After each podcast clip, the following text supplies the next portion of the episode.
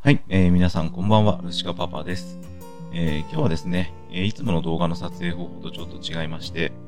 えー、X マインドっていうですね、えー、マインドマップ、えー、こちらを使って、えー、説明をしていきたいと思います。で、今日のテーマですけれども、えー、ちょっとこのマインドマップの第一弾ということで、ちょっと私の実体験なんかを交えてお話をしていくんですけれども、えー、第一弾のテーマとして、えー、薄毛で悩むあなたに、育毛、植毛、ウィッグ、過去カツラですね。こちらを試した結果分かったことというテーマで今日お話をしていきたいと思います。では始めていきましょう。よろしくお願いいたします。えー、最近ではですね、男性だけでなくて女性も薄毛で悩んでいる人が増えているということですね。えー、この動画を見ると以下のことがわかります。えー、薄毛の悩みについて、一般的な対策方法について、自分で増やすことについて、専門機関で自分の髪を増やすことについて、自毛の改善から人工的に増やすことについて、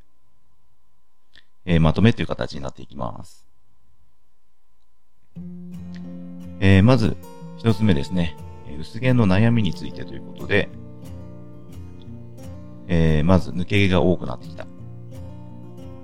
えー、分け目が薄くなって目立つようになってきた。M 字ハゲが目立つようになってきた。頭頂部が薄くなってきた。髪のボリュームがなくなってきた。好きな髪型にできなくなってきた。まあ、このようなですね、えー、悩みがあるということですね。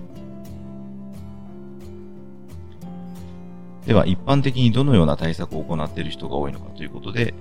進めていきます。えー、育毛用のシャンプーとコンディショナーを使う。えー、頭皮マッサージを行う。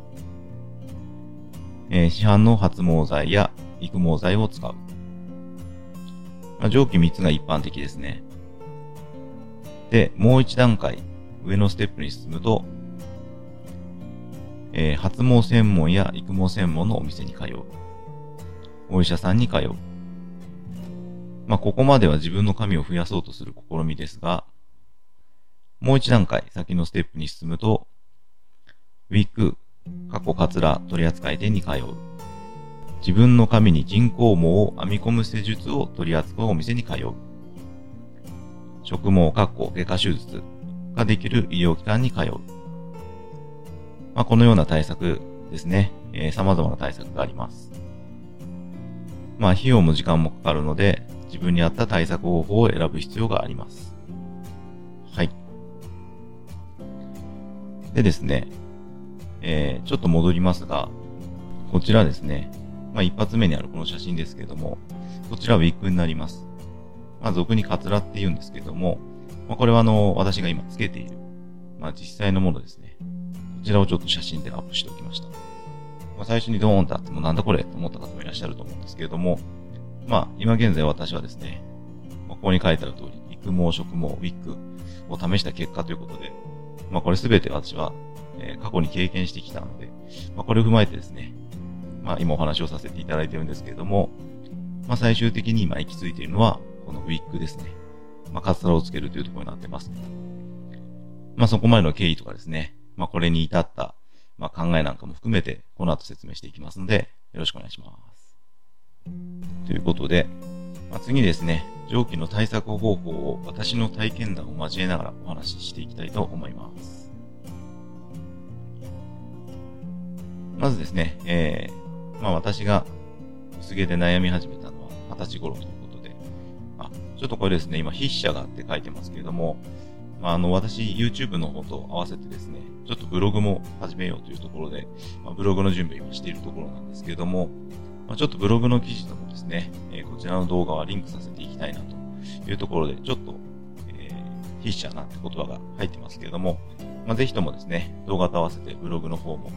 えー、応援いただけると嬉しいので、ぜひご覧になっていただければと思います。まあ、説明なんかもまた後ほどしていきたいと思いますので、よろしくお願いします。では続けます。まあ私が、えー、薄毛で悩み始めたのは20歳頃ですね。え、症状としては、え、髪が大量に抜ける。え髪のボリュームがなくなる。頭頂部が薄くなる。生え際が後ろに後退する。髪か髪型が決まらなくなる。え分け目が薄くなる。全体的に薄くなる。もうこれほんとすべて恐怖でしたね。本当に。なんでこんなに早く髪が薄くなっていくのかなって、本当に、もう悩みましたね。まあその中でいろいろ試してきた、試してきた経験を今日語っていきたいと思いますので。はい。では次行きます。まずですね、えー、自分で増やすことについてということで、まあまずは自分で増やす努力をしてみました。まあ育毛用のシャンプーとコンディショナーを使うって形ですね。まあ当時、あの、育毛シャンプーなんかちょうど流行り出した頃だったので、まあいろんな種類の、え、育毛シャンプー、コンディショナー使ってましたね。次に育毛剤を使い始める。まあ、えー、育毛剤を使って頭皮マッサージを行うと。まあこれもほんといろんな種類を試したなっていう記憶があります。で、次に発毛剤を使い始めると。まあ日本で唯一の発毛剤と言ったら何々。まあ皆さん思い浮かぶかもしれないですけども、まあこういったものですとか、まあちょっと海外輸入品のものなんかを使ったことがありましたけれども、まあ結果的に、まあ入ることはなかったですね。はい。では次に行きます。えー、次に専門機関で自分の髪の毛を増やすことについてということで、まあ自分でいろいろ努力はしたんですけれども、まあ結果的に改善されなかったというところで、まあ専門機関にですね、えー、ちょっと行ってみようということで行ってみました。えー、まず行ったのはですね、発毛専門や育毛専門のお店に通うということで、まあこちらですね、まあ発毛なんとかって言ったらまあ有名なところありますけども、まあこちらにちょっと通いまして、まあ約半年ちょっとぐらいですかね、通いました。で、これいろいろあの施術していただくと、頭皮がですね、まあ私カッチカチだったんですけども、まあブヨブヨになりまして、まあ畑と同じ仕組みなのかなと思いながら、柔らかい頭皮になったら髪の毛生えてくるのかななんてちょっと期待しながら頑張ったんですけれども、まあ結果的にですね、まあ髪の毛は生えてこないということで、こちらも断念しました。次にですね、まあ植毛、まあ外科手術ができる、まあ医療機関に通うということで、まあ植毛っていうと皆さんこう人工の髪の毛を植え付けるなんてイメージがあるのかもしれないですけども、結構これはですね、あの、アレルギー反応があって、まあ副作用なんかで結構大変なことになっちゃうなんていうのも一時期騒がれたことがあって、まあ、植毛で人工毛どうのっていうのはちょっと私の中にもなかったんですけども、まあ外科手術ができるということをちょっと調べまして、まあそれができるですね、えー、医療機関に行ってみたと。で、それをやる前にまず、まずは、ウィッグ、まあ、カツラなんかやった方がいいんじゃないかなと思う方もいらっしゃると思うんですけども、まあ、まず私は、ウィッグじゃなくてこちらを先に行いました。まあ理由はですね、やっぱりウィッグですね。まあカツラに抵抗があったということで、ちょっとまだ被りたくないなっていうのが正直なところです。で、まあ結局外科手術なので、まあ手術ですね。内容としては、えー、まあ病院に行って、全身麻酔を受けると。まあその前にまあ診察とかいろいろあるんですけども、まあ全身麻酔をして、まあ、後頭部のですね、毛根を取るんですね。これ耳の後ろ、まあ耳から耳ですね、数センチの幅で、まあ、帯状にこの細胞組織を取っていくみたいなんですけども、まあ、全身麻酔してるのでほとんどこう意識がないような状況なので、まあ、うろ覚えですけども、なんかまあ多分ピーラーみたいなものでこうピーッと皮膚を取っていったんだろうなと想像しながら手術を受けてました。まあこれですね、最終的にはその皮膚から毛根だけを選別して、まあ、今は培養とかあるのかわかんないですけども、まあ当時は、まあそれをですね、まあ、処理だけして、で、移植先移植先の皮膚に埋め込むということで、まあ私は本当に、えー、前の方ですね、前髪の生え際、こちらの方に、えー、移植してもらいました。で、まあ麻酔が切れて、そのまま帰宅って感じでしたね。で、まあ、約1ヶ月から2ヶ月で、まあ、皮膚に馴染むということで、まあ、3ヶ月ぐらいに経つとですね、えー、かさぶたになるということで、まあ、このかさぶたが取れると、もう本当に何事もなかったかの状態ですね。まあ、綺麗なもんですね。傷跡があるとかそういうものでもないですし、綺麗にかさぶたもなくなりました。まあ、かさぶた取れるまで結構、まあ、グロテスクな 状況ではあったんですけれども、も本当にこれ大丈夫なのかなって心配しながらやってましたけども、まあ最終的に綺麗な状態になりましたね。で、それがですね、今度産毛が生えてくるんですね。で、まあ産毛が数ヶ月後には太い毛になると。で、これ良かったなって思う点は、まあ自分の髪の毛でしっかり生えてきてくれるので、まあ安心ですよね。えー、自分の毛根のため拒否反応とか、まあそういう副作用がないと。でも何よりも自分の髪なんて自然ですよ。であとは特別なケアがいらない。普通にシャンプー、リンスなんてすれば OK みたいな感じですね。で、まあ先生に聞いた話だと、まあ、後頭部の髪の毛は剥げにくいと。まあ、抜けにくいっていうんですかね。なんか、頭頂部の髪の毛の質とはちょっと違う性質の髪の毛ということで、まあだからあえて後ろの後頭部の毛根を取るんだということを説明で受けました。で、確かに、まあ施術してからですね、もう20年近いんですけども、まあ、今もしっかりですね、生えてますね。はい。えー、次に悪い点ですね。まあ、とにかく費用が高いですね。まあ、外科手術、移植って形になるので、で、まあ、これは保険が効かないので、全部実費ということで、まあ、費用は本当に結構な値段です。はい。また、体への負担大きいですね。やっぱり手術って形になりますので。で、まあ、2、3ヶ月包帯が取れないということで、まあ、周りの人は心配しますよね。頭にずっと包帯巻いてて、どうしたんだって感じになっちゃいますんで、まあ、会う人は会う人説明するのが大変だったなっていう記憶があります。で、まあ、あと安定するまで不安ですね。その、かさぶたができて、かさぶたがちょっとずつ取れていくんですけども、本当にこのかさぶたが取れたら髪の毛が生えてくるのかっていう不安はやっぱりありました。あとですね、えー、ハゲてる範囲が広いと全てやるのは厳しいと。まあ私はですね、かなりの広範囲で、まあ、薄毛になっていたので、まあ前側に移植したんですけども、まあちょっと全体的にやるには費用もかかりますし、体への負担も大きいし、まあ毛根がそんなに取れないというところで、まあ、培養できるんであれば、全部いけるのかもしれないですけど、当時そこまでなかったと思いますので、まあ、ちょっと全部やるのは厳しかったかなと。で、まあ、イメージとしては、まあ、落ち武者、まあ、前からこう、反り上げて、後頭部まで上げてるような状況から、まあ、前に移植したので、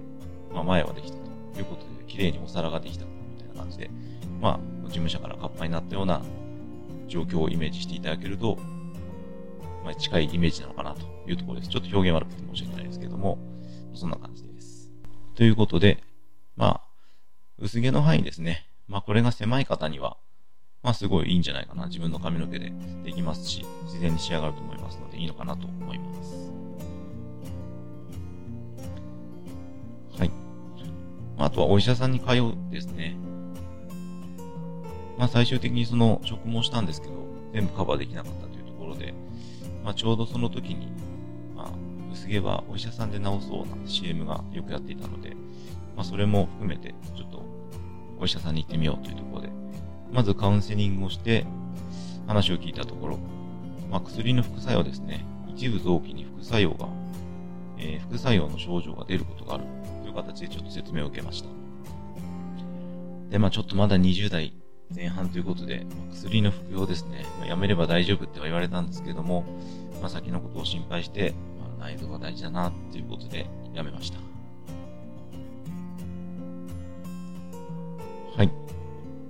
で、まあ、ここまではですね、まあ、自分でなんとか増やすっていう方向で頑張ってきたんですけれども、まあ、行き着くところまで行ったかなというところで、えー、次にですね、自分の髪の毛の改善から人工的に増やすことについてというところで、この写真もですね、えー、私に今被ってるウィッグですね、カツラになるんですけれども、まあ、これあえて、こう、指が透けて見えるような写真を撮ったんですけれども、まあ、裏はですね、網目のネットになってまして、まあ、通気性がすごいんですね。なんでほとんど守れることはないかなというところと、まあ、こうやって指が透けるぐらいの薄さなので、ちょうどね、つむじの部分が、まあ、遠くから見ると本当につむじのように見える仕組みになっているというところで、まあ、すごい自然な感じになるので、まあ、一度試してみるのは、まあ、つけるつけないはともかくとして、つけてみるのはいいんじゃないかなと思います。えー、ウィッグ、過去カツラ取扱店に通うということで、まあ、某有名ウィッグメーカーですね。まあ、こちらに行きまして、えー、カウンセリングと商品の説明を聞いてきました。まあ、話を聞いていくと商品がいいなと思ったので、まあ、そのまま、まあ、この薄毛の剥げてる部分の大きさを、まあ、測ってもらって、で、髪質も調べてもらって、まあ、型を取ってですね。で、次に装着方法を決めるという形で進めてきました。で、髪なんかの質もですね、自分の髪の毛サンプル取ってもらって、まあ似たような形の髪質で仕上げてもらえると。まあ、くせ毛なんかも同じように仕上げてもらえるということで、まあ、つけた時にすごい自然に仕上がるような仕組みになっています。で、装着方法ですけれども、まあ、連続装着っていうものがまず一つありまして、これの良い点ですね。これは取り外しの手間が、まあ、ほとんどないと。まあ、とにかく強力で外れにくい。まあ、髪の毛に、まあ、ちょっと、えー、専用の接着剤っていうんですかね。それで、まあ、一部の髪にくくりつけていくような形なんですけれども、まあ取れないですね。で、つけたままシャンプーができる。ということで、まあめんどくさいことはまずないと。あとはまあ自然な装着感というところですごい良かったですね。まあシャンプーそのままできるっていうのは、まあ楽ですよね。はい。次に悪い点ということで、えー、頭皮が直接洗えないんですね。まあ1枚、ウィッグが噛んでますので、まあその専用の髪も洗えて、ウィッグも洗えるシャンプーを使って、すごいメンソールの効いたスーッとするシャンプーで、まあ爽快なんですけど、やっぱり直接頭皮が洗える方が気持ちいいですよね。あと20日に1回ぐらいは、まあお店に行かないといけないというところで、まあ結構めんどくさいはめんどくさいですよね。はい。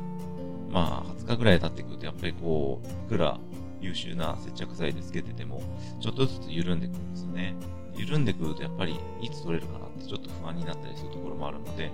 まあ、この辺との付き合い方でどういう装着にするかというのは決めた方がいいのかなと思います。であと外れたらもう自分で直せないので、お店に行くしかないですね。あとは、まあ、維持費がかかると。20日に一度お店に行って装着していただくっていうのと、まあ、その時に合わせて髪のカット、地毛のカットですね。なんかもするので、まあ、結構費用がかかりますね。で、まあ、一回行くと数千円から、まあ、一万数千円と。で、私はちょっとこの連続装着をしていて、まあ、頭皮がですね、やっぱりスッキリしないなって思ったところがあったので、ちょっとオプションでですね、えー、頭皮ケアなんていうのもちょっとつけてしまったので、まあ、毎月1万数千円。これ結構大きかったなと、今思えば思います。まあ、気になる方は、その辺も確認していただけるといいかなと思います。あとはですね、まあ、装着する人の腕によって満足度が変わるということで、もうこれはですね、やっぱり技術っていうとこなんでしょうね。つける人によって、まあ、しっかり具合が、まあ安心具合っていうんですかね。その辺がちょっと違うというところで、まあ私は常に同じ人を指名してました。まあこの人なら安心だなっていう人がやっぱりいたので、はい。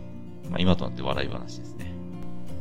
はい。えー、次ですね、えー、取り外し自由な装着ということで、まあ良い点としては、えー、頭皮が直接洗えるので気持ちいいですね。次に、いつでもどこでも自分で直せると。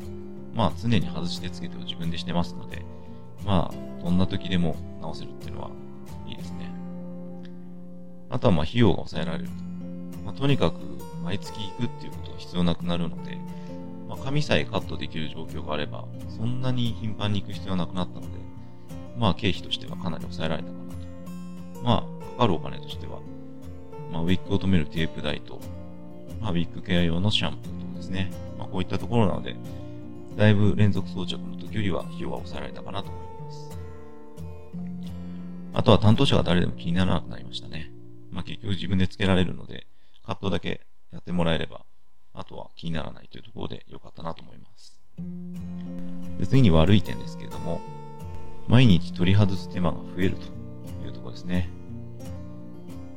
まあ、あと外れたことはないんですけれども、強風が吹くと少し恐怖ですね。これ笑いということで。まあ風が強い日。まあ前はですね、強力なテープで留めているので、まあ結構安心なんですけど、後ろはですね、まあ、地毛にこう、挟み込むような形で留めるストッパーがついてるんですよね。なのでちょっと後ろから吹かれると、ちょっとヒヤッとするときはあるんですけども、まあ実際外れたことはないので多分外れることはないですね。あとはまあ海とかプールなんかに入るときには連続装着だと、まあ、外れる心配もないので安心なんですけど、まあこの自由装着のパターンだと、ちょっとそのまま泳ぐのは厳しいかなと感じます。次ですね、えー、先発とウィッグを別で洗うので手間が増えると。まあもちろんそうですね、外して髪の毛洗ってその後にウィッグを洗うということで二度手間にはなるので、まあ結構手間かなと。まあ人によってはあの、専用の消臭スプレーみたいなのがあるので、まあこういったもので、まあ洗う頻度を抑えている方もいらっしゃるのかもしれないですけれども、まあ洗った方が気持ちいいですよね。はい。次、装着の仕上がりは自分次第です。笑いですね。本当にあの自分のその装着のセンスセンスによってですね、まあ、見え具合変わってきちゃうので、この辺も慣れかなと思いますので、まあ今も慣れちゃったんですぐに、パッと装着できちゃいますけれども、まあ慣れるまではちょっと大変かなと思います。まああとは付け忘れたら笑えないですね。まああのー、ちょっとゴミ出しにいいなんて言って、そのまま家を出て、あ、つけてないなんてことがあったら、まあご近所さん知らないですからね。あのー、みんなびっくりしちゃうんじゃないかなというところで、まあ、付け忘れないようにしないといけないなっていうところが、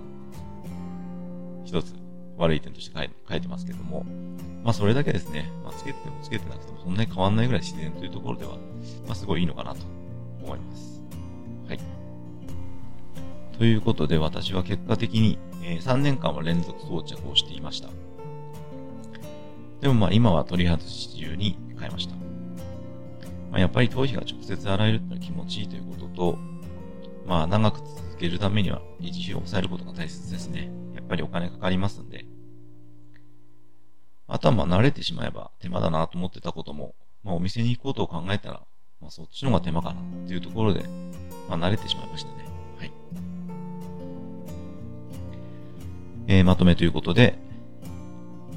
まあいろいろ試してきた私ですが、たどり着いたところはウィッグ、カツラということですね。まあトータルして考えると、初めからこれ、まあウィッグですね。にしておけばよかったなと思います。まあいろいろ費やすお金でウィッグ、まあカツラが作れちゃいますんで、まあ長いこと相棒になるので資金は大切です。また育毛剤を使ったり治療を行うっていうのはまあ少なからずですね、体に負担はかかりますので、まあしかもウィッグをつけてみたら、もうほんと自然で違和感がないんですよね。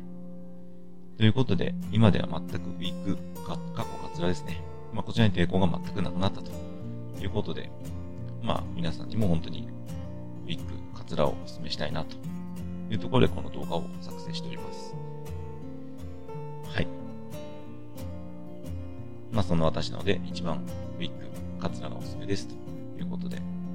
まあいろいろ経験して試した結果たどり着いた答えなんで、まあ納得できているのかなと思います。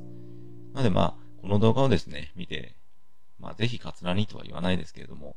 まあぜひ参考にしていただいて、まあいろいろこう、試してみて、やってみるのもいいんですけども、やっぱりお金かかりますんで、まあ後のことを考えて、まあ一発、ちょっとカツラを試してみるっていうのも一つ手かなと思いますので、はい。ということで、まあ紙の方でですね、えー、お悩みの方に少しでもお役に立てれば幸いですということで、まあ本日も動画のご視聴いただきまして、誠にありがとうございます。終わりにですね。はい。今日も動画のご視聴ありがとうございました。えー、それでは今日も行きたいと思います。せーの。いいね。ということで。はい。ということで、まあ、この世の中ですね、まあ、みんなでいいねと言い合える世の中になることを願って、えー、これからも動画をアップし続けていきたいと考えております。えー、これからもよろしくお願いいたします。えー、本当にですね、えー、YouTube 始めて、4月から始めたんですけれども、まあ、気がついたらもう数ヶ月経ったという中で、えー、皆さん本当によく見ていただいているのでありがたい、嬉しい会議なんですけども、まあ、ぜひ本当に、えー、チャンネルをですね、登録していただけると、私のモチベーションにもつながりますし、本当に嬉しいので、ぜひ番組登録の方をお願いいたします。また、えー、この動画いいなと思ったら、ね、高評価の方、ぜひともお願いします。また、ご意見、ご感想ですね。こういったものもいただけると、まあ、今後の動画の参考にもなりますし、皆さんがどんなことでお悩みで、私にそれが少しでも役に立てるようなものが作れるのかなというところで考えていきたいなと思っておりますので、ぜひともコメントの方もお願いいたします。えー、それでは、えー、本当にありがとうございました。失礼いたします。